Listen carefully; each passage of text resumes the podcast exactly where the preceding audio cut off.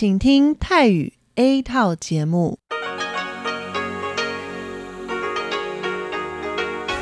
ที่นี่สถานีวิทยุเรดิโอไต้หวันอินเตอร์เนชันแนล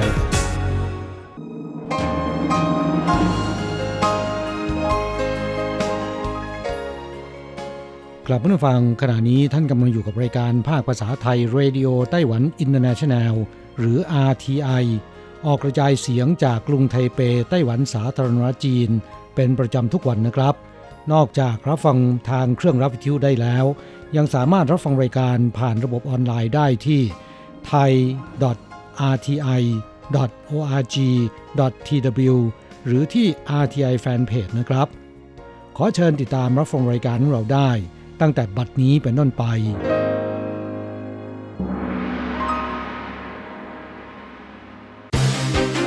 ลำดับแรก ขอเชิญติดตามรับฟัง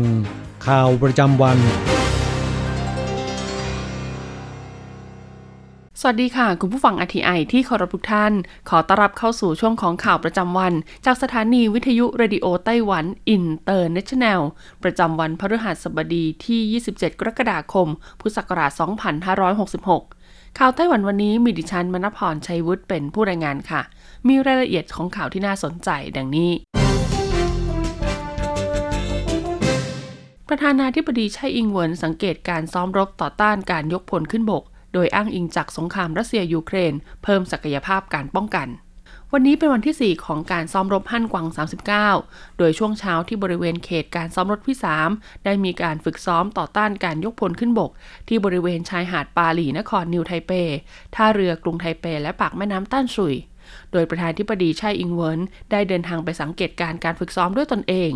พร้อมกล่าวว่าในการฝึกซ้อมครั้งนี้ นอกจากจะได้รับความร่วมมือจากกองทหารช่าง เข้ามาช่วยติดตั้งอุปกรณ์เครื่องมือต่างๆ แล้ว ก็ยังได้อ้างอิงประสบการณ์จากสงครามรัสเซียยูเครน บูรณาการเข้ากับลักษณะภูมิประเทศไต้หวัน เสริมสร้างการติดตั้งอาวุธยุทโธปกรณ์ตามตำแหน่งต่างๆ เพื่อให้บรรลุผลในการต่อต้านระเบิดขีปนาวุธและสกัดกั้นการยกพลขึ้นบก รวมไปจนถึงการเพิ่มศักยภาพด้านการระดมกำลัง กับความสามารถในการป้องกันให้มีประสิทธิภาพยิ่งขึ้น ประธานธิบดีไช่อิงเหวินยังได้กล่าวขอบคุณกองทัพและเจ้าหน้าที่ทุกภาคส่วนที่เสียสละทุ่มเทอย่างหนักเพื่อปกป้องประเทศ และสร้างหลักประกันที่มั่นคงให้กับประชาชน โดยตนเชื่อว่าการฝึกซ้อมรบฮั่นกวาง 39 นี้ จะทำให้ทั่วโลกได้ประจักษ์ว่ากองทัพไต้หวันมีความมุ่งมั่น ในการปกป้องประเทศ และทุกฝ่ายร่วมแรงร่วมใจกันเพื่อความมั่นคงของชาติประกาศผลรางวัลวรรณกรรมผู้ตั้งถิ่นฐานใหม่และแรงงานต่างชาติครั้งที่ 8 บทความภาษาไทยเรื่องเธอคือใคร ได้รับรางวัลดีเด่น และรางวัลเยาวชน สิ้นสุดลงไปแล้วสำหรับการประกวดรางวัลวรรณกรรมผู้ตั้งถิ่นฐานใหม่ และแรงงานต่างชาติครั้งที่ 8 ซึ่งมีผลงานบทความในภาษาไทย เมียนมา เวียดนาม อินโดนีเซีย และฟิลิปปินส์จากพี่น้องแรงงานต่างชาติกับผู้ตั้งถิ่นฐานใหม่ที่อาศัยอยู่ในไต้หวัน ส่งมาเข้าร่วมประกวดในครั้งนี้ถึง 195 รายการ ซึ่งในการคัดเลือกรอบแรกมีผลงานที่ผ่านเข้ารอบจำนวน 33 รายการ และวันนี้ซึ่งเป็นรอบตัดสิน คณะกรรมการก็ได้คัดเลือกผลงานยอดเยี่ยม ที่รับรางวัลในสาขาต่างๆ ดังนี้ สำหรับรางวัลชนะเลิศมูลค่า 1 0 0 0 0แสนเหรียญไต้หวัน เป็นของบทความภาษาเวียดนาม ชื่อว่าดอกกุหลาบในความทรงจำรางวัลจากคณะกรรมการมูลค่า 80,000เหรียญไต้หวัน เป็นบทความภาษาอินโดนีเซีย ชื่อว่าเมื่อหินกลายเป็นหยกส่วนรางวัลดีเด่นมูลค่า 20,000 เหรียญไต้หวันจำนวน 3 รางวัล เป็นของบทความภาษาไทยชื่อว่าฉันคือใคร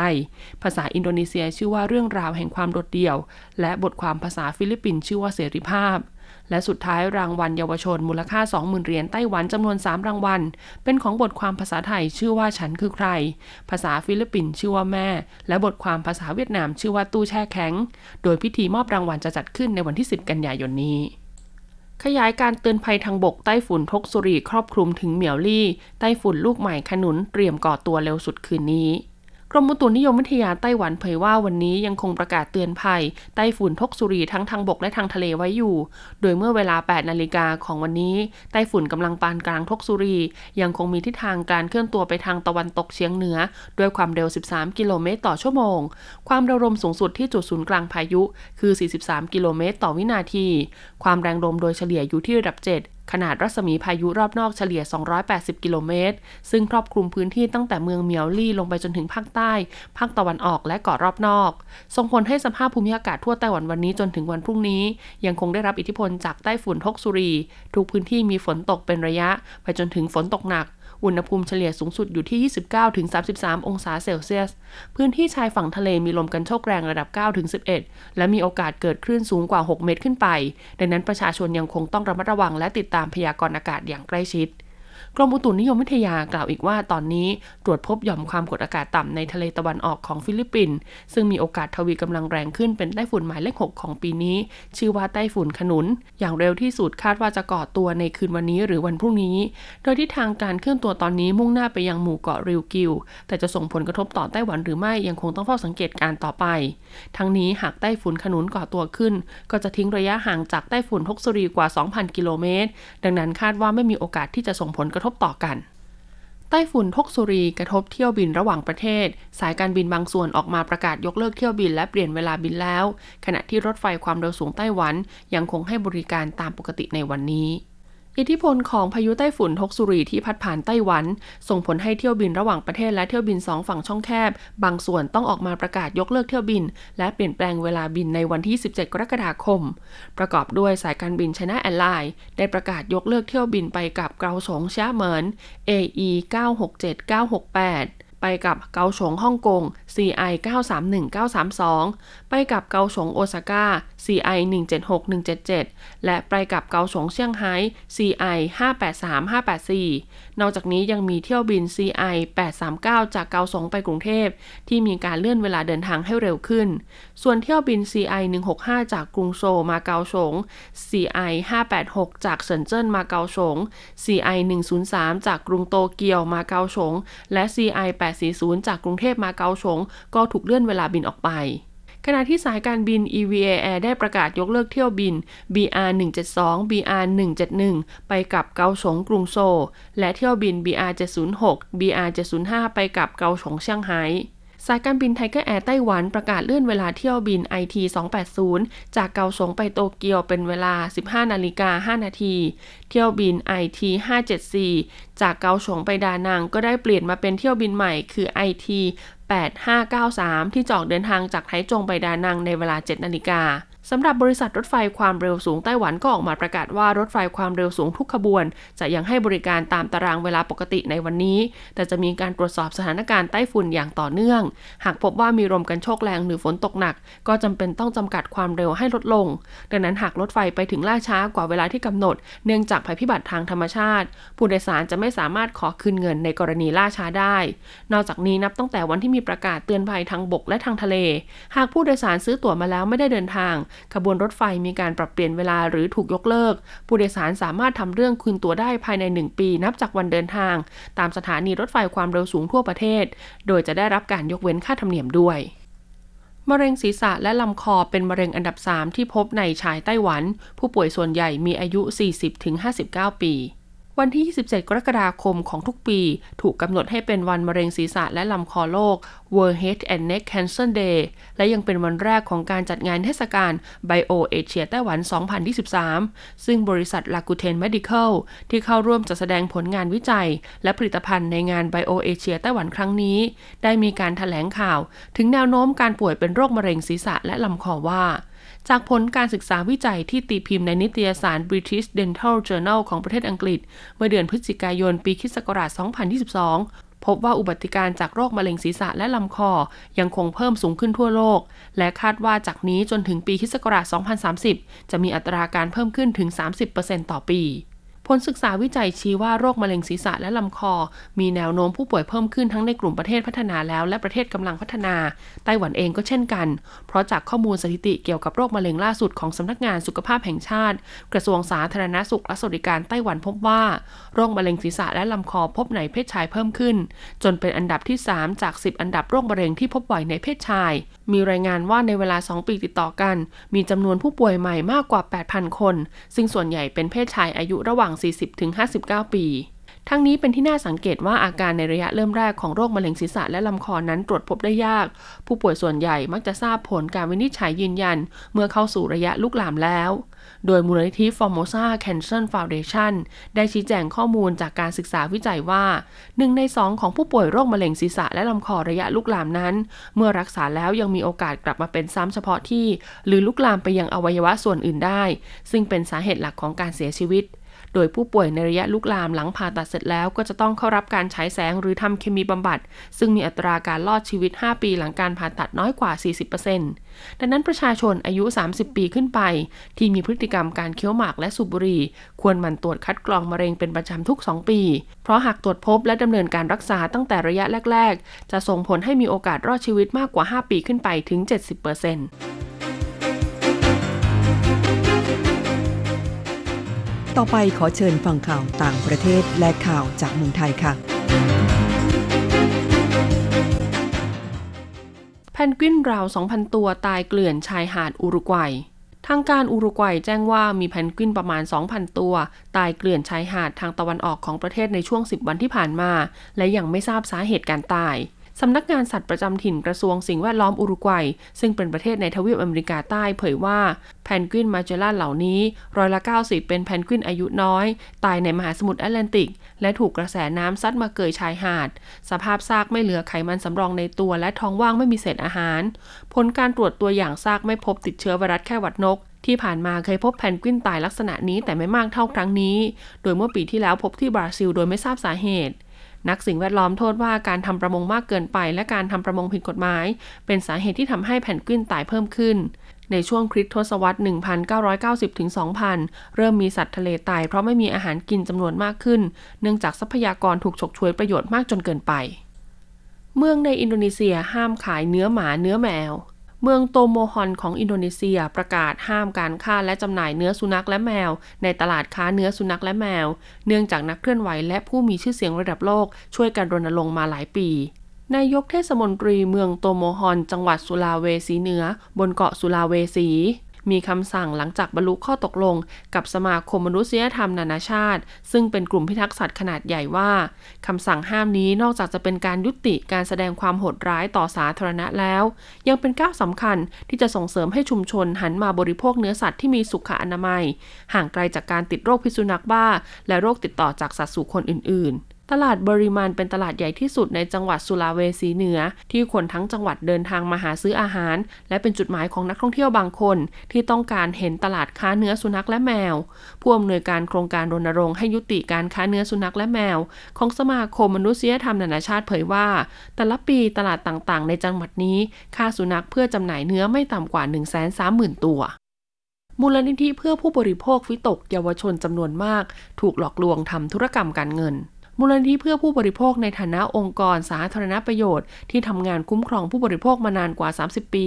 พบว่าปัญหาที่เคยเกิดขึ้นยังคงเป็นปัญหาเรื่องเดิม ถึงแม้ได้รับการแก้ไข แต่ก็มีเหตุวนกลับมาอย่างไม่มีวันจบสิ้น โดยเฉพาะการถูกกลุ่มมิจฉาชีพหลอกลวงในหลากหลายรูปแบบ บางคนสูญเงินถึงขั้นหมดตัว หรือแม้แต่ปัญหาด้านสินค้าและบริการก็เช่นกัน ผู้บริโภคถูกเอารัดเอาเปรียบจากผู้ประกอบการ ได้รับสินค้าชำรุดตกบกพร่องไม่ตรงปก รวมถึงปัญหาด้านอสังหาริมทรัพย์ที่ผู้ขายทิ้งงานหรือเข้าขายมีเจตนาโกง นางนฤมลเมฆบริสุทธิ์รองผู้อำนวยการมูลนิธิเพื่อผู้บริโภค ฝ่ายพิทักษ์สิทธิผู้บริโภคกล่าวว่า ภาพรวมการทำงานรับเรื่องร้องเรียน ของมูลนิธิเพื่อผู้บริโภคในช่วง 6 เดือนแรกของปีพุทธศักราช 2566 มีประเด็นที่น่าวิตกอย่างมาก นั่นคือเยาวชนอายุไม่เกิน 20 ปีจำนวนมาก ถูกหลอกลวงทำธุรกรรมด้านการเงิน ทั้งนี้ตั้งแต่เดือนมกราคมถึงเดือนมิถุนายน พุทธศักราช 2566 ฝ่ายพิทักษ์สิทธิมูลนิธิเพื่อผู้บริโภค ได้รับเรื่องร้องเรียน พบผู้บริโภคถูกเอาเปรียบไม่ได้รับความเป็นธรรม เกิดความเสียหายต่อทรัพย์สินและชีวิต รวม 894 เรื่อง เรื่องร้องเรียนสูงสุด 3 อันดับแรกคือ 1 สินค้าและบริการทั่วไป 319 เรื่อง 2 เรื่องการเงินธนาคารประกันภัย 135 เรื่อง 3 บริการขนส่งและยานพาหนะ 83 เรื่อง ซึ่งมูลนิธิได้ดำเนินการแล้วเสร็จ 744 เรื่อง และกำลังดำเนินการอยู่ 150 เรื่อง อย่างไรก็ตามจากปัญหาผู้บริโภคหลากหลายด้าน ฝ่ายพิทักษ์สิทธิผู้บริโภคซึ่งเป็นหน่วยงานภายในขององค์กร ได้ดำเนินการรับเรื่องร้องเรียน และแก้ไขปัญหาของผู้บริโภค ให้ได้รับการคุ้มครองสิทธิอันพึงมีพึงได้ของตนทำหน้าที่ให้ข้อมูลคำแนะนำวิธีการ แนวทางในการแก้ไขปัญหา การให้ความช่วยเหลือสนับสนุนให้ผู้บริโภค ที่มีลักษณะปัญหาเดียวกันรวมกลุ่มกันเพื่อเรียกร้องสิทธิ เจรจาไกลเกลี่ยกับผู้ประกอบการ และสนับสนุนการฟ้องคดีของผู้บริโภค ตลอดจนการการฟ้องคดีสาธารณะเพื่อการคุ้มครองผู้บริโภคสำหรับผู้บริโภคที่ถูกละเมิดสิทธิ สามารถปรึกษาและร้องเรียนได้ที่มูลนิธิเพื่อผู้บริโภค โทร 022483737 หรือ 089-788-9152 หรือทางอีเมล complain at consumerthai.org ต่อไปเป็นการรายงานอัตราแลกเปลี่ยนประจำวันอ้างอิงจากธนาคารกรุงเทพสาขาไทเปค่ะ นเงิน 10,000 บาท ใช้เงินเหรียญไต้หวัน 9,380 เหรียญ แลกซื้อเงินสด 10,000 บาท ใช้เงินเหรียญไต้หวัน 9,730 เหรียญสำหรับการแลกซื้อเงินดอลลาร์สหรัฐ 1 ดอลลาร์สหรัฐ ใช้เงินเหรียญไต้หวัน 31.450 เหรียญ จบการรายงานข่าว สวัสดีค่ะ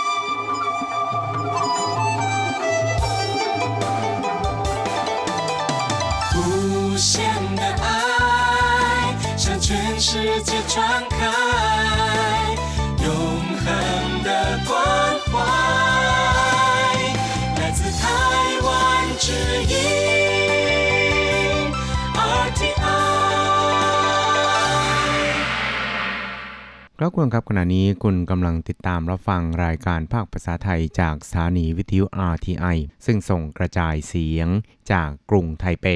ไต้หวันสาธารณรัฐจีนอยู่นะครับ และต่อไปนั้นขอเชิญคุณผู้ฟัง ติดตามรับฟังชีพประจรเศรษฐกิจ จากการจัดเสนอของกฤษณัยสายประพาส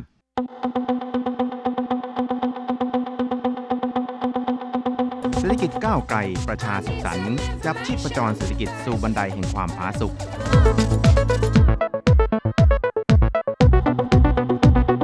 มจับชีพประจรเศรษฐกิจกับกฤษณัยสายประพาส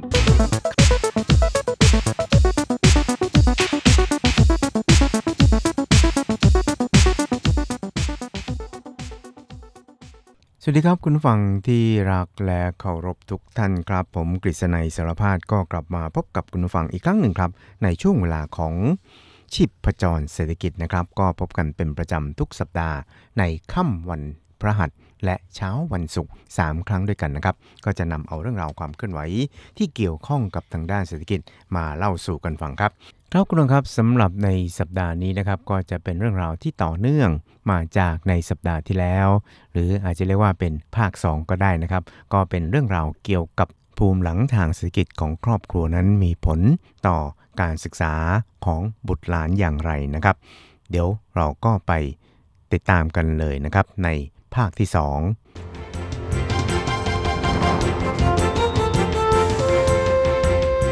ครับแล้วก็เพื่อเปิดโอกาสให้ผู้คนจำนวนมากขึ้นนั้น ได้รับการศึกษาในระดับอุดมศึกษานะครับ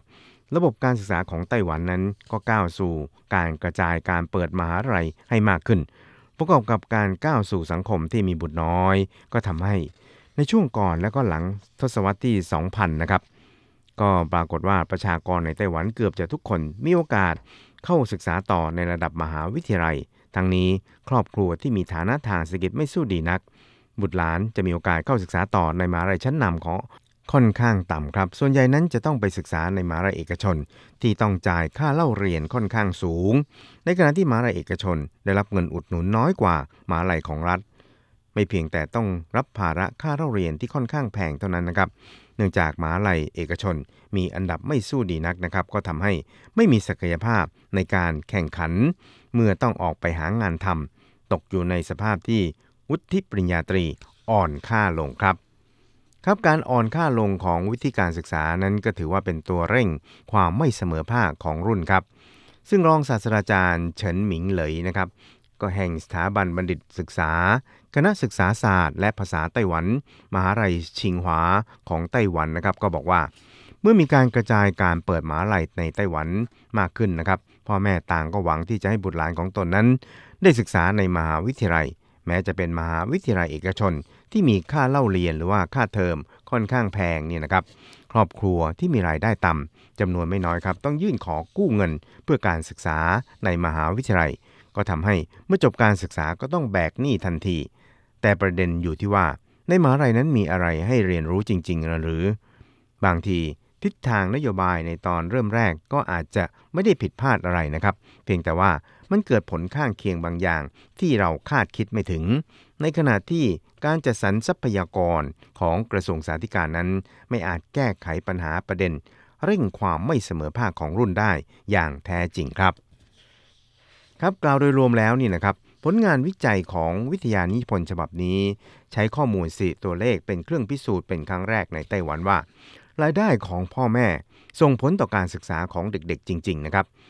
ซึ่งคุณหลินเจียนซินนั้นก็บอกครับบอกว่า การวิจัยได้อธิบายถึงตัวเลขสถิติต่างๆ ไว้อย่างชัดเจนว่า สิ่งที่เรียกว่าผลสำเร็จของการศึกษา จะได้รับผลกระทบจากภูมิหลังของครอบครัว และโดยเหตุนี้เมื่อรัฐบาลหรือโรงเรียนใช้กลไกที่มีอยู่ มาส่งเสริมให้นักเรียนมีผลการศึกษาดี ในทางความเป็นจริง มันเป็นการส่งเสริมความไม่เป็นธรรมหรือไม่ ทางนี้หากต้องการให้การศึกษา มีเป้าหมาย เพื่อให้ชนชั้นในสังคม เกิดการเปลี่ยนแปลงขึ้น ผู้คนก็ควรคิดว่ากลไกในปัจจุบันของไต้หวัน จะสามารถนำไปสู่เป้าหมายที่เราได้ตั้งเอาไว้นี้ได้หรือไม่นะครับ ครับส่วนทางด้านรองศาสตราจารย์เฉินหมิงเหลยนั้นก็เห็นว่า การวิจัยนี้นะครับก็ไม่ได้มีการนำเอารายได้มาแบ่งระหว่างความรวยกับความจนอย่างสุดขั้วนะครับ เพราะด้านหนึ่งแม้รายได้ของครอบครัวจะยุ่นระดับร้อยเปอร์เซนต์ทายบุตรหลานมีโอกาสศึกษาต่อในมหาวิทยาลัยแห่งชาติไต้หวัน ในสัดส่วนเพียงร้อยละเจ็ดเท่านั้นนะครับ ซึ่งความจริงแล้ว มันก็เป็นเพียงส่วนน้อยนิดเท่านั้น เมื่อมองในอีกแง่มุมหนึ่งก็จะพบว่า นี่เป็นสัญลักษณ์ที่ระบุว่า เป็นเรื่องยากที่จะเข้าศึกษาต่อในมหาวิทยาลัยแห่งชาติไต้หวัน และก็ไม่ใช่ว่าคนมีเงินจะทำได้เสมอไปนะครับ ครับอย่างนั้นก็ดีนะครับ ผมก็เห็นด้วยที่บอกว่าการศึกษายังไม่มีการจัดสรรทรัพยากรอย่างถูกต้อง นั่นเป็นบทสรุปของรองศาสตราจารย์เฉินหมิงเหลยครับ และชี้แจงอีกว่า งานวิจัยนี้นะครับเตือนผู้คนไว้ว่าในสังคมไต้หวันยังมีครอบครัวที่มีรายได้น้อย หรือปานกลาง อยู่กลุ่มหนึ่งที่ขาดโอกาส ในการเปลี่ยนแปลงของชนชั้นในสังคม นักศึกษาไม่เพียงแต่ต้องการเรียนหนังสือในมาลัยเท่านั้น แต่ควรที่จะต้องได้รับการศึกษาที่มีคุณภาพด้วย ซึ่งโดยปกติแล้วนะครับ ก็ไม่เคยมีใครบอกพ่อแม่ หรือบอกกับตัวนักศึกษาโดยตรงนะครับ บางครั้งต้องจ่ายเงินค่าเทอมถึงเทอมละ 50,000เหรียญไต้หวัน แต่กลับไม่ได้รับทรัพยากรที่คุ้มค่า และไม่แน่ว่าจะได้รับความรู้อะไรกลับมาหรือเปล่านะครับ เรื่องแบบนี้ก็ควรแบออกมาตรวจสอบกันอย่างเปิดเผยจะดีกว่าครับ ครับคุณน้องครับรัฐบาลนั้นจะจัดสรรทรัพยากรที่มีอยู่อย่างจำกัดได้อย่างไร เพื่อชนชั้นในสังคม มีการเปลี่ยนแปลงไม่ควรเฉพาะเจาะจง เพียงการศึกษาระดับอุดมศึกษาเท่านั้นรองศาสตราจารย์เฉินหมิงเหลยก็มีความเห็นนะครับ บอกว่าความจริงแล้วเนี่ยมีมหาลัยชั้นนำในและต่างประเทศ มีหลักสูตรเรียนฟรีแบบออนไลน์จำนวนมาก ประกอบกับสภาพการที่มีบุตรน้อยในสังคมไต้หวันมหาลัยที่ไม่มีคุณภาพก็กำลังเผชิญหน้ากับการถูกคัดออกจากระบบการศึกษา วิธีการที่ถูกต้องที่รัฐบาลควรต้องใช้เงินไปกับสิ่งที่มีความจำเป็น และตรงจุดที่สุด ก็ต้องเริ่มต้นที่การบ่มเพาะศักยภาพในการศึกษาให้กับผู้คนนะครับให้นักศึกษา ที่มาจากครอบครัวที่มีรายได้ปานกลางหรือต่ำ มีความสามารถในการแสวงหาทรัพยากรด้วยตนเอง และเมื่อถึงตอนนั้น การจัดสรรทรัพยากรนั้นก็จะไม่สวนทางกับสภาพความเป็นจริง อย่างรุนแรงเหมือนกับในปัจจุบันนี้นะครับ ครับคุณครับสำหรับประเด็นที่2นะครับนั่นก็เป็นประเด็นเกี่ยวกับช่องทางการศึกษา ตอนในระดับอุดมศึกษาอย่างหลากหลายนั้น ได้ช่วยเหลือนักศึกษากลุ่มเปราะบางได้อย่างจำกัดครับครับการปฏิรูประบอบการศึกษาใหม่จำเป็นต้องผ่านการสะสมมาอย่างยาวนานสำหรับโครงการดาวจรัสแสง หรือ ช่องทางการคัดเลือกนักศึกษาเป็นพิเศษนี่นะครับล้วนเป็นการทำให้นักศึกษามีศักยภาพมากยิ่งขึ้น มีโอกาสเข้าศึกษาต่อในมหาวิทยาลัยชั้นนำที่เหมาะสมได้นะครับรองศาสตราจารย์เฉินหมิงเลยเห็นว่า บางทีทุกท่านอาจจะเห็นว่ารูปแบบของช่องทางการศึกษาต่อนั้น อย่างหลากหลายไม่เพียงพอนะครับ แต่ที่ผ่านมานั้นก็มีเพียงการสอบ entrance เพียงอย่างเดียว เท่านั้นที่จะกำหนดชะตาชีวิตของตนเอง จนมาถึงปัจจุบันนะครับที่มีช่องทางการเข้าศึกษาต่อที่หลากหลายมากขึ้น ทิศทางถูกต้องแล้วที่เหลือเพียงรอให้เวลามาทำให้ประสบความสำเร็จเท่านั้นนะครับ ครับอย่างนั้นก็ดีนะครับก็มีผู้เชี่ยวชาญนั้นเห็นว่า โครงการดาวจรัสแสงเป็นเสมือนของที่หวานเพียงเปลือกเท่านั้นนะครับ ศาสตราจารย์เจิงเจินเจินนะครับอธิการบดีคณะบริหารธุรกิจ และก็อาจารย์ประจำสาขาการเงินการธนาคาร แห่งมหาวิทยาลัยเทคโนโลยีเจียนสิงก็ยอมรับครับว่า ในส่วนของโครงการดาวจรัสแสงมหาวิทยาลัยทั่วไปมักจะมีการคัดเลือกนักศึกษา จากโรงเรียนในพื้นที่ห่างไกลที่ไม่ใช่โรงเรียนชั้นนำและกว่าครึ่งหนึ่งนั้นก็ให้เข้าศึกษาในคณะที่ไมิใช่คณะยอดฮิต อย่างเช่น การเปิดรับสมัครนักศึกษาจากพื้นที่ห่างไกล ในคณะที่ไม่มีใครเลือกเลยนะครับ ซึ่งส่วนนี้คิดว่ามันเป็นความไม่เป็นธรรมในตัวของมันเองอยู่แล้วครับครับ นอกจากนี้นะครับศาสตราจารย์เจิงเจินเจินนั้นก็ยังเห็นครับว่า รายได้มากน้อยของครอบครัว เป็นเครื่องชี้ว่า พ่อแม่มีความสามารถที่จะลงทุนทั้งทางด้านเวลาแล้วก็กำลังทรัพย์ ลงไปในตัวลูกหลานของตนได้มากน้อยเพียงใด ส่วนนกลไกการเข้าศึกษาต่ออย่างหลากหลายในตอนนี้นะครับ นักเรียนนั้นต้องมีแผนการศึกษา ความถนัด และก็มีผลงานเกี่ยวกับการเข้าร่วมการแข่งขันประเภทต่างๆ ซึ่งทุกอย่างต้องมีเงิน และมีการวางแผนอย่างเป็นระบบ รวมทั้งทำในระยะยาวด้วย ซึ่งกล่าวในส่วนของครอบครัวที่มีรายได้น้อย หรือปานกลางแล้วนะครับ ก็มีความยากลำบากพอสมควรนะครับครับและสำหรับประเด็นที่3นะครับก็คือการพลิกฟื้นชะตาชีวิตต้องเริ่มต้นตั้งแต่วัยก่อนวัยเรียนนะครับ จินตนาการที่ภูมิหลังของครอบครัวที่มีอิทธิพลต่อรูปแบบการใช้ชีวิตของเด็ก คุณลินเจียนซินนั้นก็บอกครับบอกว่า สังคมควรที่จะให้เด็กๆ นั้นมีทางเลือกมากกว่านี้ และเร็วกว่านี้ ตนเคยเป็นทหารเกณฑ์แบบบำเพ็ญประโยชน์ให้กับสังคม ก็เคยทำหน้าที่ในโรงเรียน ในดินแดนห่างไกลที่ตำบลเจียนซือเมืองซินจูนะครับ ซึ่งเขาก็เคยถามเด็กๆ บนเขาในพื้นที่ห่างไกลนี้นะครับว่า โตขึ้นแล้วอยากจะเป็นอะไรกันบ้าง ซึ่งเด็กๆ ก็ตอบไปในลักษณะเดียวกัน คือมีเด็กๆ กว่าครึ่งหนึ่งบอกว่า อยากเป็นพยาบาลหรือครู ส่วนอีกครึ่งหนึ่งบอกว่า อยากเป็นนักบาสหรือนักกีฬา ในขณะที่ผู้ปกครองในเขตเมืองนั้น อาจมีโอกาสที่จะให้พวกเขาไปเรียนต่อเมืองนอก หรือมีโอกาสศึกษาอื่นๆ ได้มากขึ้นนะครับ ความจริงนะครับเดิมทีก็ไม่อาจจะทำให้ทุกคนเข้าเรียนในมหาวิทยาลัยแห่งชาติไต้หวันได้ ส่วนการเคลื่อนตัวของชนชั้นในสังคม ไม่ควรจะจำกัดอยู่เพียงแค่ การศึกษาในมหาวิทยาลัยดีๆ เท่านั้นนะครับ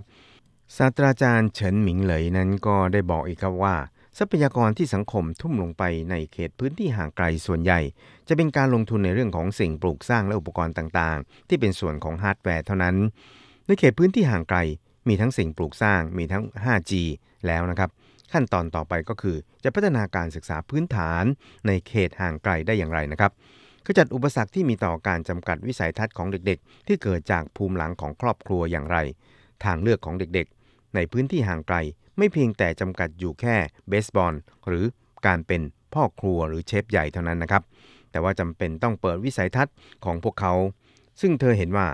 ต้องส่งเสริมให้เกิดการเปลี่ยนแปลงของชนชั้นในสังคม และก็ไม่ควรเป็นเพียงแค่การแก้ไขรูปแบบการศึกษาต่อในระดับอุดมศึกษาเท่านั้นจำเป็นต้องกลับไปเริ่มต้นกันที่การศึกษาของเด็กวัยก่อนวัยเรียน ควรให้ครอบครัวผู้มีรายได้น้อยหรือปานกลาง อาศัยระบบการศึกษาที่สมบูรณ์แบบ มาสร้างโอกาสในการพัฒนาให้กับเด็กๆ ลูกหลานของตัวเองครับ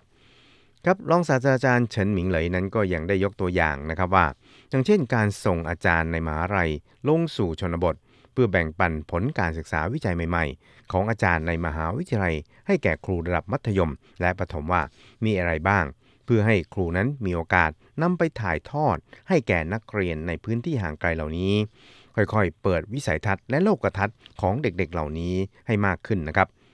นอกจากนี้เนี่ยก็ยังอาจจะพิจารณาปรับปรุงผ่านครูโรงเรียนอนุบาล และประถม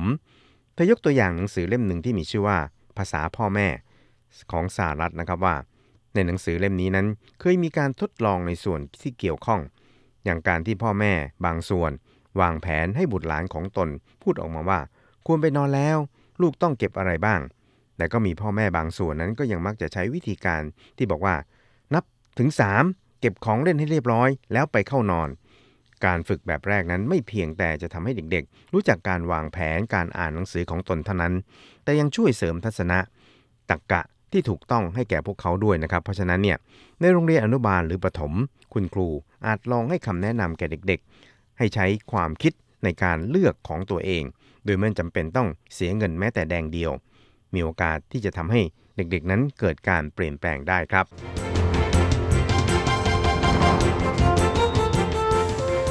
ครับเพื่อนครับเวลาของชีพจรเศรษฐกิจในวันนี้ก็หมดลงแต่เพียงเท่านี้นะครับ ก็หวังว่ารายการชีพจรเศรษฐกิจของเราในช่วง 2 สัปดาห์นี้นะครับ มีสาระและประโยชน์ให้คุณผู้ฟังได้พิจารณากันพอสมควรนะครับ โดยเฉพาะอย่างยิ่งการศึกษานั้นมีความสำคัญ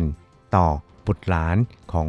ทุกครอบครัวนะครับ และเราจะกระจายการศึกษาให้ทั่วถึงอย่างไรนั้นถือเป็นประเด็นที่ หนักอกหนักใจของผู้บริหารประเทศพอสมควรครับ ครับเราจะกลับมาพบกันใหม่ในสัปดาห์หน้า สวัสดีครับ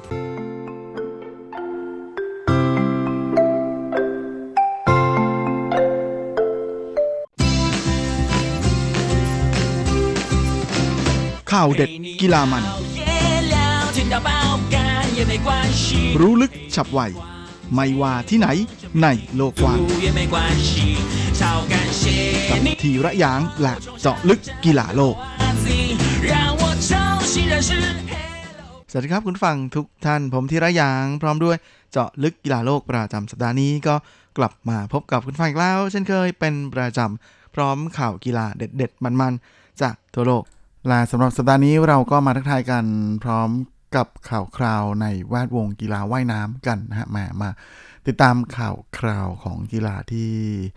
อ่า fresh fresh แปลกๆ ใหม่ๆ กันบ้างนะฮะ กับศึกแข่งการแข่งขันว่ายน้ำชิงแชมป์โลก ซึ่งแข่งขันกันที่เมืองฟุกุโอกะในประเทศญี่ปุ่น โดยล่าสุดนั้นหนุ่มไต้หวันนะก็คือหวังกว้านหงเนี่ยก็าสามารถทะลุเข้าถึงรอบชิงชนะเลิศ ของการแข่งขันว่ายน้ำในท่าผีเสื้อ ระยะ 200 เมตรชายได้สำเร็จนะฮะก็ถือเป็น นักกีฬาไต้หวันคนแรกเลยนะฮะมาที่สามารถทะลุเข้าสู่รอบชิงชนะเลิศ ในทุกประเภทนะของการแข่งขันในศึกว่ายน้ำชิงแชมป์โลกนะฮะจริงๆ ก่อนหน้านี้หวังกว้านหงเองก็เคยทำสถิติให้กับตัวเองมาแล้วจากการที่เป็นนักกีฬาไต้หวันคนแรกนะฮะที่ทะลุเข้าถึงรอบรองชนะเลิศได้สำเร็จนะปีนี้เขาก็ขึ้นมาอีกระดับหนึ่งนะฮะสามารถทะลุเข้ารอบชิงได้นะฮะ จึงเป็นอะไรที่เรียกได้ว่าแหมเอ่อเป็นข่าวคือฮามาก ๆเลยนะฮะกับการทะลุเข้ารอบชิงของหวังกว้านหงในครั้งนี้นะเพราะในส่วนของกีฬาว่ายน้ำนั้นก็แทบจะเป็นอะไรที่ไต้หวันนั้นแม่จันผู้สร้างเปลี่ยนคือเรียกได้ว่าเป็นกีฬาที่ไต้หวันนั้นแพ้ตลอดอยู่แล้วนะฮะสำหรับในปีนี้หวังกว้านหงนะฮะก็ทำคะแนนได้ทำเวลาได้ค่อนข้างดีนะฮะในรอบแรกนะฮะ เขาทำได้ 1 นาที 55.17 วินาทีนะฮะ เป็นที่ 2 ในรอบแบ่งกลุ่ม จนทำให้เจ้าตัวนั้นได้มีโอกาสทะลุเข้าถึงรอบรองชนะเลิศนะฮะแล้วก็สามารถทำเวลาได้ 1 นาที 54.97 วินาที ถือเป็นเวลาที่เรียกว่าเป็นคนสุดท้ายในโคต้าที่จะทะลุเข้าสู่รอบชิงเลยทีเดียว โดยหวังกว้านหงนั้นสตาร์ทรอบชิงนะฮะในลู่ที่8นะฮะ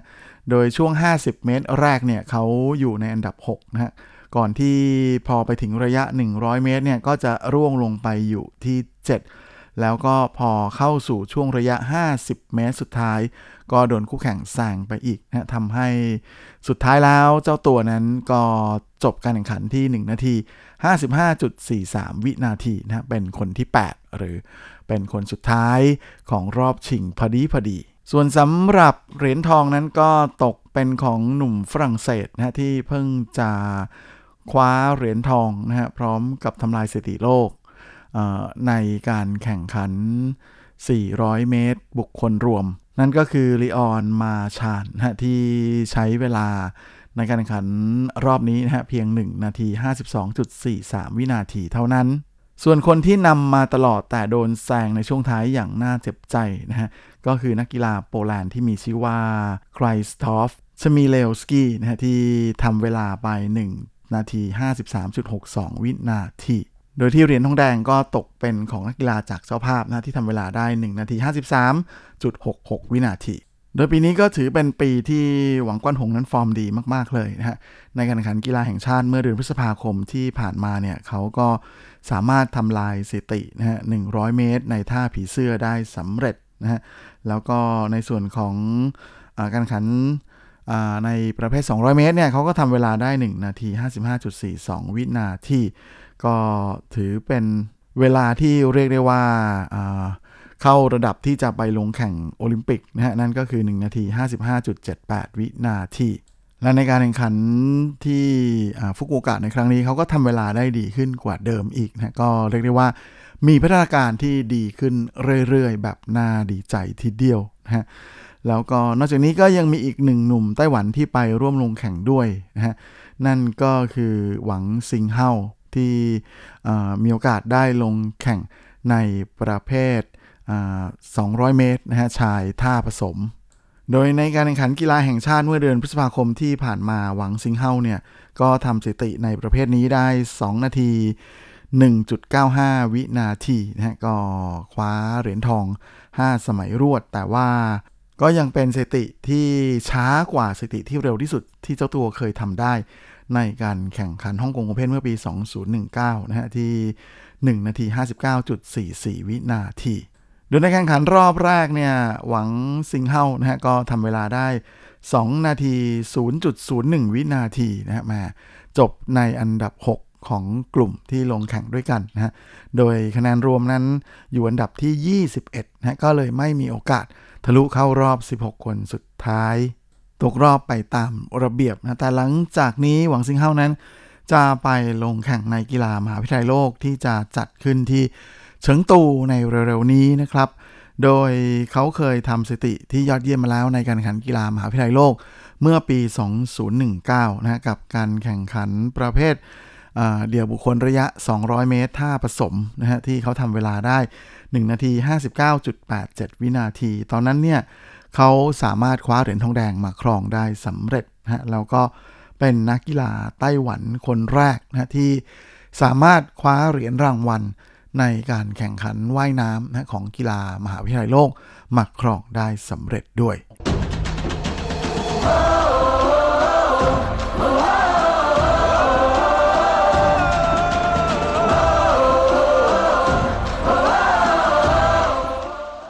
และสำหรับช่วงต่อไปก็มาติดตามข่าวคราวในแวดวงกีฬาแบดมินตันกัน กับการแข่งขัน รายการโคเรียโอเพน223ที่เป็นทัวร์นาเมนต์ในระดับ World Tour Super 500 ชิงรางวัลรวม 420,000 เหรียญสหรัฐ หรือประมาณ 14 ล้านกว่าบาท ที่แข่งขันกันที่จินนำ Stadium เมืองยอซูของประเทศเกาหลีใต้ โดยในทัวร์นาเมนต์นี้ไต้จืออิงนะฮะมือหญิงเดี่ยวมือหนึ่งของไต้หวันที่ปัจจุบันเป็นมือสี่ของโลกเนี่ยก็ทะลุเข้าสู่รอบชิงชนะเลิศได้สำเร็จนะโดยพบกับคู่ปรับเก่า นั่นก็คืออันเซยองสาวเจ้าถิ่น ที่เป็นมือสองของโลกคนปัจจุบันนะฮะโดย เอาอีกแล้วนะครับ Korea Open ปีนี้เนี่ย ก็เป็นอีกหนึ่งทัวร์นาเมนต์ที่ F4 แห่งวงการแบดมินตันหญิงนะฮะ ก็คืออันดับ1ถึง4อากาเนะยามากุชิอันเซยองนะฮะเฉินอีเฟยแล้วก็ไต้จืออิง เข้าสู่รอบรองชนะเลิศพร้อมหน้าพร้อมตากันอีกแล้วนะฮะ โดยไต้จืออิงนั้นเอาชนะอากาเนะยามากุชิมือหนึ่งของโลกได้ในรอบรองนะฮะในขณะที่อันไซยองก็ผ่านเฉินอีเฟยมาได้สำเร็จการพบกันในรอบชิงครั้งนี้นะฮะของสองสาวจากไต้หวันและเกาหลีใต้นั้นก็เป็นการเจอกันครั้งที่ 9 แล้ว โดย 8 ครั้งก่อนหน้าที่พบกันนั้นไต้จิงสถิติไม่ค่อยดีนะฮะ เธอแพ้ถึง 6 ครั้ง แล้วก็ชนะได้แค่ 2 ครั้งเท่านั้นนะฮะมาไม่เหมือนกับการเจอกับอีก 2 คนที่เหลือนะฮะ อย่างเฉินวีเฟยเนี่ย ไต้จิงเธอชนะถึง 17 แพ้แค่ 7 ในขณะที่ยามากุชิอากาเนะนั้นก็เสมอกันนะฮะ 12 ต่อ 12 และในการเจอกันครั้งนี้ใต้จิงก็ทำแต้มแรกได้นะแต่ว่าตอนที่เสมอกัน 2 ต่อ 2 นั้นโดนอันซยองทำไป 3 แต้มรวด จากนั้นใต้จิงก็ไล่ตามมาได้ 1 คะแนน แล้วก็โดนไปอีก 5 คะแนนนะฮะสุดท้ายตอนจบครึ่งเกมแรกนั้นใต้จิงตามห่างถึง 4 ต่อ 11 เลยทีเดียวนะฮะในครึ่งเกมหลังก็ยังคงไล่ไม่ทันสุดท้าย อันซยองก็เลยปิดเกมแรกได้ก่อนที่ 21 ต่อ 9 มาในเกมที่ 2 ไต้จิงกลับมาเล่นได้ดีขึ้นนะแต่ว่ารู้สึกว่าเธอจะเริ่มมีการตีเสียเองมากเพิ่มขึ้นอีกเช่นเดียวกันนะฮะก่อนที่สุดท้ายในช่วงปลายปลายของครึ่งเกมแรกนั้นจะเป็นฝ้าของอันซยองที่ทำคะแนนหนีห่างเลยนะจนปิดครึ่งเกมแรกได้ก่อนที่ 11 ต่อ5นะฮะจากนั้นใต้จิงก็ยังคง เสียแต้มอีกเรื่อยๆ จากการตีเสียเองนะฮะจนตามห่างถึง 8 ต่อ 18 แม้ว่าเธอจะไล่ตามมาเป็น 12 ต่อ 20นะฮะแล้วก็สามารถเรียกได้ว่าแก้ championship point ของอันเซยองได้ถึง 3 ครั้ง แต่สุดท้ายก็ไม่สำเร็จนะฮะเมื่อในแต้มถัดมานั้นเป็นอันเซยองที่เก็บได้สำเร็จ จึงทำให้สาวเกาหลีปิดเกมปิดแมตช์แล้วก็คว้าแชมป์ไปได้ในเกมที่ 2 ด้วยสกอร์ 21 ต่อ 15นะก็ถือเป็นการพ่ายแพ้ต่ออันเซยองนะฮะติดต่อกันเป็นครั้งที่ 3 ของไต้จืออิงด้วย โดยแชมป์นี้ก็เป็นแชมป์ที่ 6 แล้วนะฮะของอันเซยองในปีนี้นะก็ถือเป็นอีกปีหนึ่งที่เธอเรียกได้ว่าผลงานดีมาก ๆ เลย หลังจากนี้ไปนะก็จะมีทัวร์นาเมนต์ใหญ่รออยู่อีกเหมือนกันนะฮะนั่นก็คือศึกชิงแชมป์โลกที่จะจัดขึ้นที่เดนมาร์กนะในช่วงเดือนหน้าแล้วก็เดือน กันยายนเนี่ยก็ยังมีศึกเอเชียนเกมนะฮะที่หังโจวอีก เชื่อว่าก็คงเป็นอีก2ทัวร์นาเมนต์ที่ได้สู้กันสนุกอีกเช่นเคยนะฮะสำหรับ4สาว F4 แห่งวงการแบดมินตันในปัจจุบัน ส่วนไต้จีอิงนั้นก็ให้สัมภาษณ์หลังจบเกมนะฮะบอกว่าเธอค่อนข้างจะเป็นอะไรที่ผิดหวังกับฟอร์มของตัวเองเหมือนกันนะเพราะว่าเธอตีเสียเองเยอะมากเลย พร้อมกับยอมรับว่าการที่เธออลงแข่ง แบดมินตันระดับโลกมาเป็นเวลานานหลายปีแล้วเนี่ย ก็เป็นเรื่องปกติธรรมดาอยู่แล้วที่จะโดนคู่แข่งนะทำการศึกษาฟอร์มอย่างทะลุปรุโปร่งนะซึ่งก็เป็นเรื่องปกตินะฮะแต่ว่ามันก็ต้องมาดูกันอีกทีนะฮะว่าในวันที่ลงแข่งกันจริงๆเนี่ยแต่ละคนจะเรียกได้ว่าเค้นฟอร์มของตัวเองได้ออกมาได้ขนาดไหนละเธอก็รู้สึกว่าตอนนี้เเรียกได้ว่าการจะต้องสู้กับ คู่แข่งอย่างทั้งเฉินวีเฟยอากาเนะยามากุชิรวมไปจนถึงอันไซยองเนี่ยก็เป็นคู่แข่งที่เรียกได้ว่าน่ากลัวทั้งนั้นนะฮะ ดังนั้น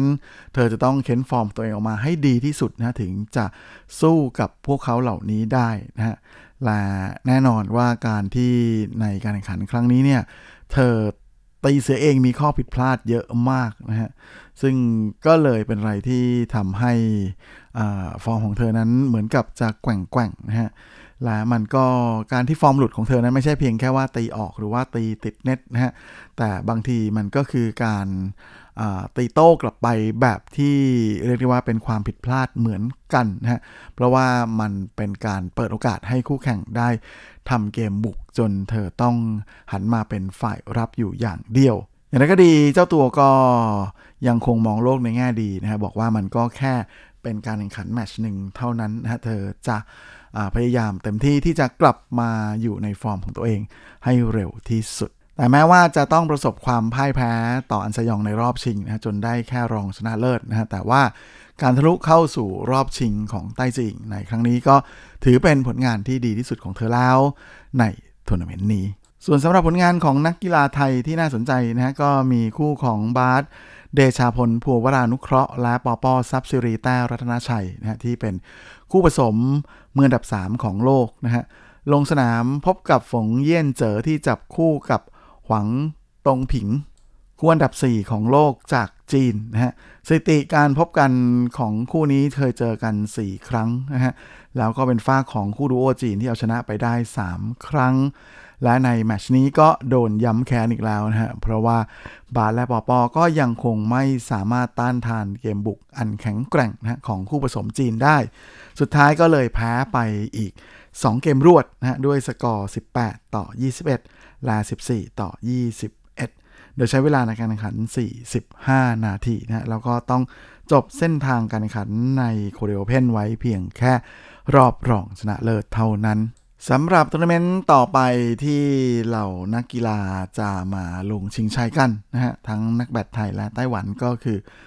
รายการ Japan Open นะฮะที่เป็นทัวร์นาเมนต์ในระดับ World Tour Super 750 ที่จะระเบิดศึกกันนะฮะในช่วงสัปดาห์นี้นะก็เปิดฉากกันไป เรียบร้อยแล้วตั้งแต่ช่วงกลางสัปดาห์ที่ผ่านมานะฮะซึ่งเหล่ามือดีของทั้งไทยแล้วก็ไต้หวันนะต่างก็พาเหรดเข้ารอบ 2 กันอย่างสบายๆ แบบทั่วหน้าเลยนะ เอาไว้สัปดาห์หน้าเรามาลุ้นผลงานของเหล่านักกีฬาทั้งไทยและไต้หวันในทัวร์นาเมนต์ที่ญี่ปุ่นกัน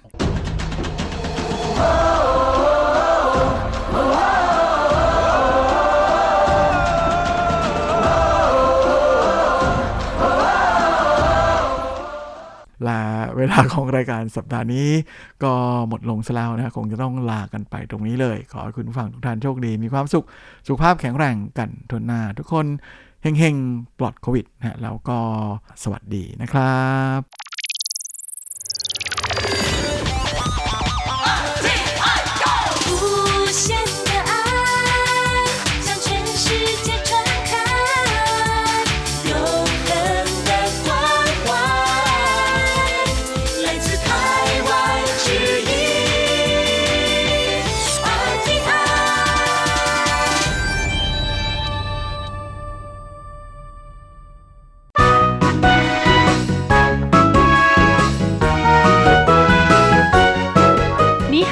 สดีค่ะ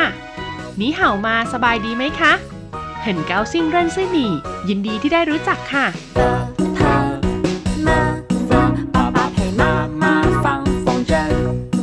พบกับรายการภาษาจีนพาเพลิน ที่จะพาคุณเรียนรู้อย่างสนุก มีความสุขไปกับโลกแห่งภาษาจีน ที่ห้องเรียน RTI เขา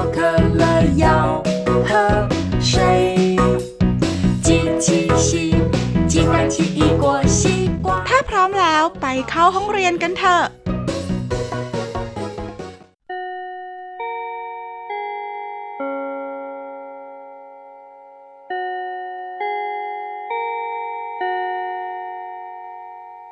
各位同学大家好สวัสดีค่ะ คุณผู้ฟัง RTI ที่รักและเคารพทุกท่าน ขอต้อนรับเข้าสู่ห้องเรียน RTI กับดิฉัน เ จินเจินเหล่าชื่อค่ะสำหรับในสัปดาห์นี้นะคะ เราจะเข้าสู่บทที่ 23 ของสนทนาภาษาจีนกลาง 1,000 คำ บทที่ 23 สุขสันต์วันเกิด第二十三课生日快乐เดี๋ยวเราไปฟังบทสนทนาในบทเรียนนี้กันก่อนเลยค่ะ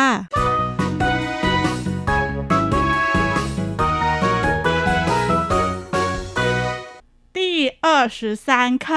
生日快乐丽丽，你来的正好，我今天心里很不痛快。怎么了？跟谁生气呀？我不是生气，我伤心。别哭了，什么事让你这么伤心？今天是我的生日，可是没有一个人跟我说一声生日快乐。别生气了，我可没有忘记。你看这是什么？生日卡和蛋糕，丽丽，你真是我的好朋友。崇斌，祝你生日快乐！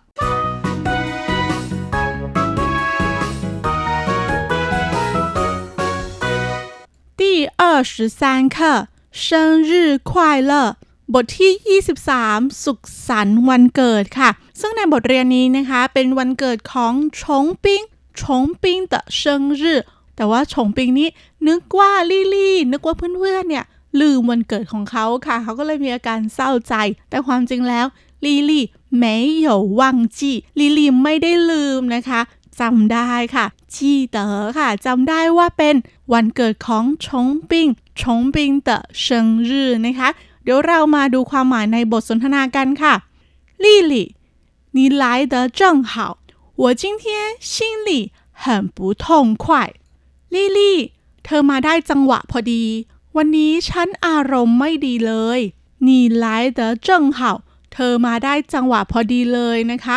来得正好มาได้จังหวะพอดีเลย ตอนนี้เป็นเวลาดีเลย雨下得正好ฝนตกมาได้จังหวะพอดีเลยนะคะ雨ที่แปลว่าฝนนะ你来得正好ก็คือ เธอมาได้จังหวะพอดีเลย我今天心里 很不痛快วันนี้ฉันอารมณ์ไม่ดีเลย我今天นะคะ วันนี้ฉัน心里ในใจนะคะ心里ในใจเป็นยังไงบ้าง不痛快อารมณ์ไม่ดีนะคะ มันไม่รู้สึกไม่ค่อยดีเลย怎么了เป็นอะไรไปลีลีก็ถามนะคะ เป็นอะไร怎么了เป็นอะไรไปล่ะ跟谁生气呀เธอโกรธใครมาเหรอ跟谁นะคะ谁นี่ใคร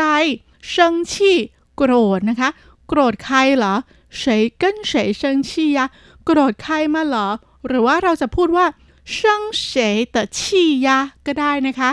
ซึ่งเชิงชี่เนี่ยเป็นคำศัพท์นะคะที่แปลว่าโกรธใช่ไหมแต่พอเราจะเอามาใช้เป็นกริยาใช่ไหมคะเชิงชี่เชิงเฉยแต่ชี่ก็กลายเป็นคำกริยาที่ว่า โกรธใคร เธอโกรธโมโหใคร อารมณ์ไม่ดีเพราะใครหรอ 我不是生气是伤心ฉันไม่ได้โกรธ แต่ฉันเสียใจ我不是生气ฉันไม่ได้โกรธ是伤心แต่ความจริงคือเสียใจ我伤心ฉันเสียใจค่ะ别哭了什么事让你这么伤心อย่าร้องไห้เลย เรื่องอะไรที่ทำให้เธอรู้สึกเสียใจขนาดนี้ เปียคูละอย่าร้องไห้อีกเลยนะคะ เปียคูเปียคูไม่ต้องร้องไห้ค่ะ หรือว่าปูเย่าคูนะคะ อย่าร้องไห้ปูเย่าคู什么事เรื่องอะไร什么事让你这么伤心เรื่องอะไรทำให้เธอเสียใจขนาดนี้让你ทำให้เธอ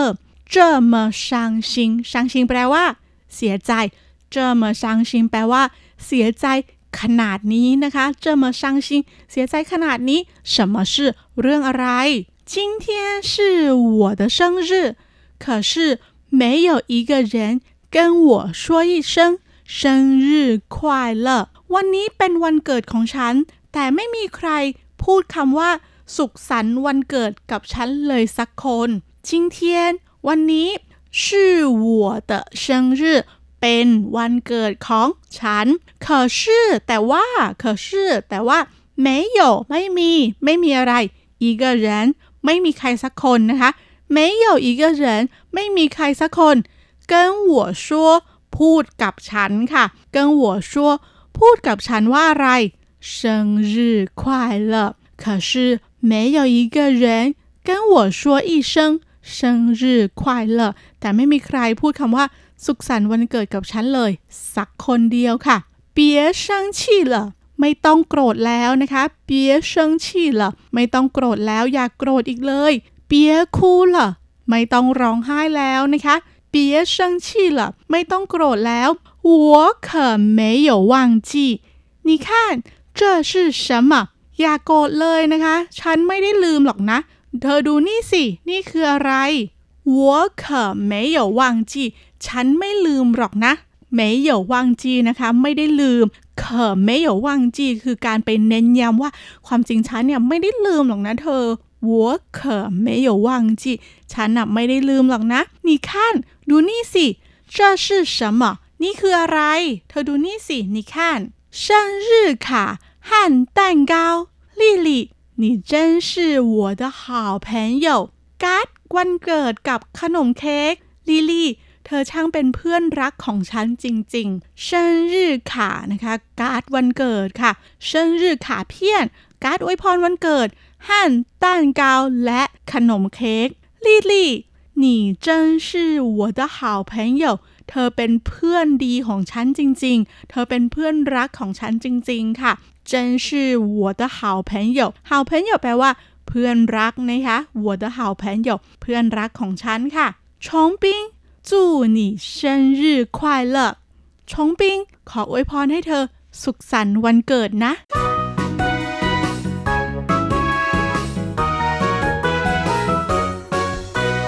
สำหรับช่วงนี้เรามาทบทวนคำศัพท์ในบทเรียนนี้กันค่ะ คุณผู้ฟังเรียนกันไปหลายคำนะคะคำแรก สุขสันต์วันเกิด ภาษาจีนพูดว่า生日快乐ค่ะ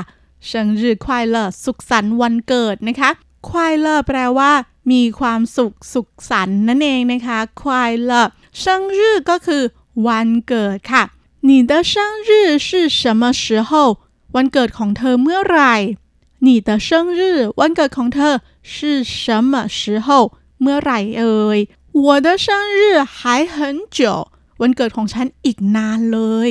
还很久ยังอีกนานนะคะ我的生日还很久 วันเกิดของฉันยังอีกไกลยังอีกนาน我的生日过了วันเกิดของฉันผ่านไปแล้วค่ะ我的生日过了วันเกิดของฉันผ่านไปแล้วค่ะ หรือว่าถ้าเราเกิดวันไหนเราก็บอกไปเลยนะคะ我的生日是วันเกิดของฉันคือแล้วก็บอกวันบอกเดือนไปเลยค่ะคำศัพท์ถัดมานะคะคำว่าชิงหลี่ ชิงหลี่แปลว่า ในใจนะคะ ชิงหลี่ในใจ ชิงหลี่ปูชูฝูมีใครพอจะเดาได้ไหมคะว่าแปลว่าอะไรปูชูฝูแปลว่า ไม่สบายใช่ไหมคะ ไม่สบาย ชิงหลี่แปลว่าในใจ ชิงหลี่ปูชูฝูไม่ค่อยสบายใจ ชิงหลี่ปูชูฝูค่ะ ชิงหลี่ปูท่องควายในใจอารมณ์ไม่ดีค่ะ อารมณ์ไม่ค่อยดีนะคะ ปูทงควายคืออารมณ์ไม่ดีรู้สึกไม่ค่อยโอเคค่ะ ไม่สนุกเชิงชี่เชิงชี่โกรธ หรือว่าโมโห คูคูแปลว่าร้องไห้ค่ะ ร้องไห้ปูยาวคูไม่ต้องร้องไห้นะคะปูยาวเชิงชี่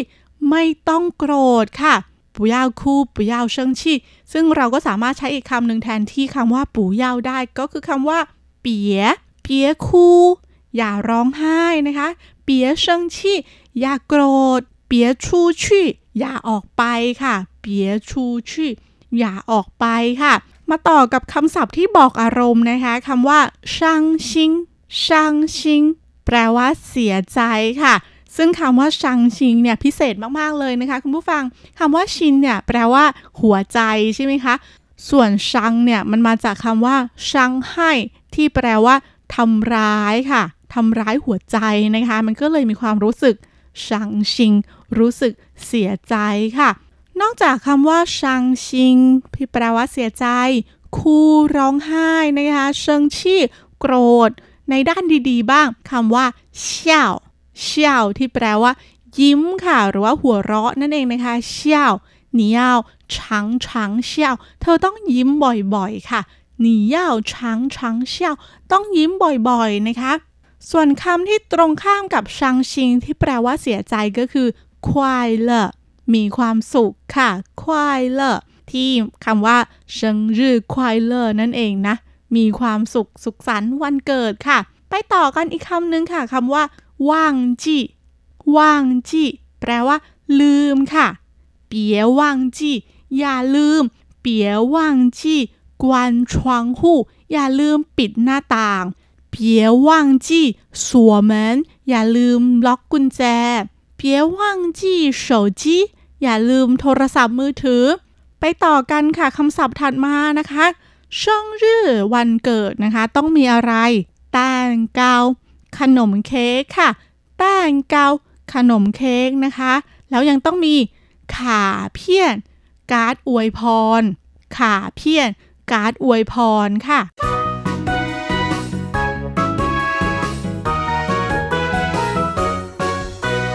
สำหรับช่วงนี้เรามาเรียนไวยากรณ์ในบทเรียนนี้ค่ะคำว่า让让ที่แปลว่าทำให้นะคะ ซึ่งคำว่าร่างเนี่ยมันยังสามารถแปลว่า หลีกทางได้ด้วยนะคะร่างอีร่างหลีกทางหน่อย ขอทางหน่อยนะคะร่างอีร่างชิงนี่ ร่างอีร่าง รบกวนคุณหลีกทางให้หน่อยค่ะ ขยับให้หน่อยนะคะร่างอีร่าง แต่คำว่าร่างในบทเรียนนี้นะคะ มีความหมายว่า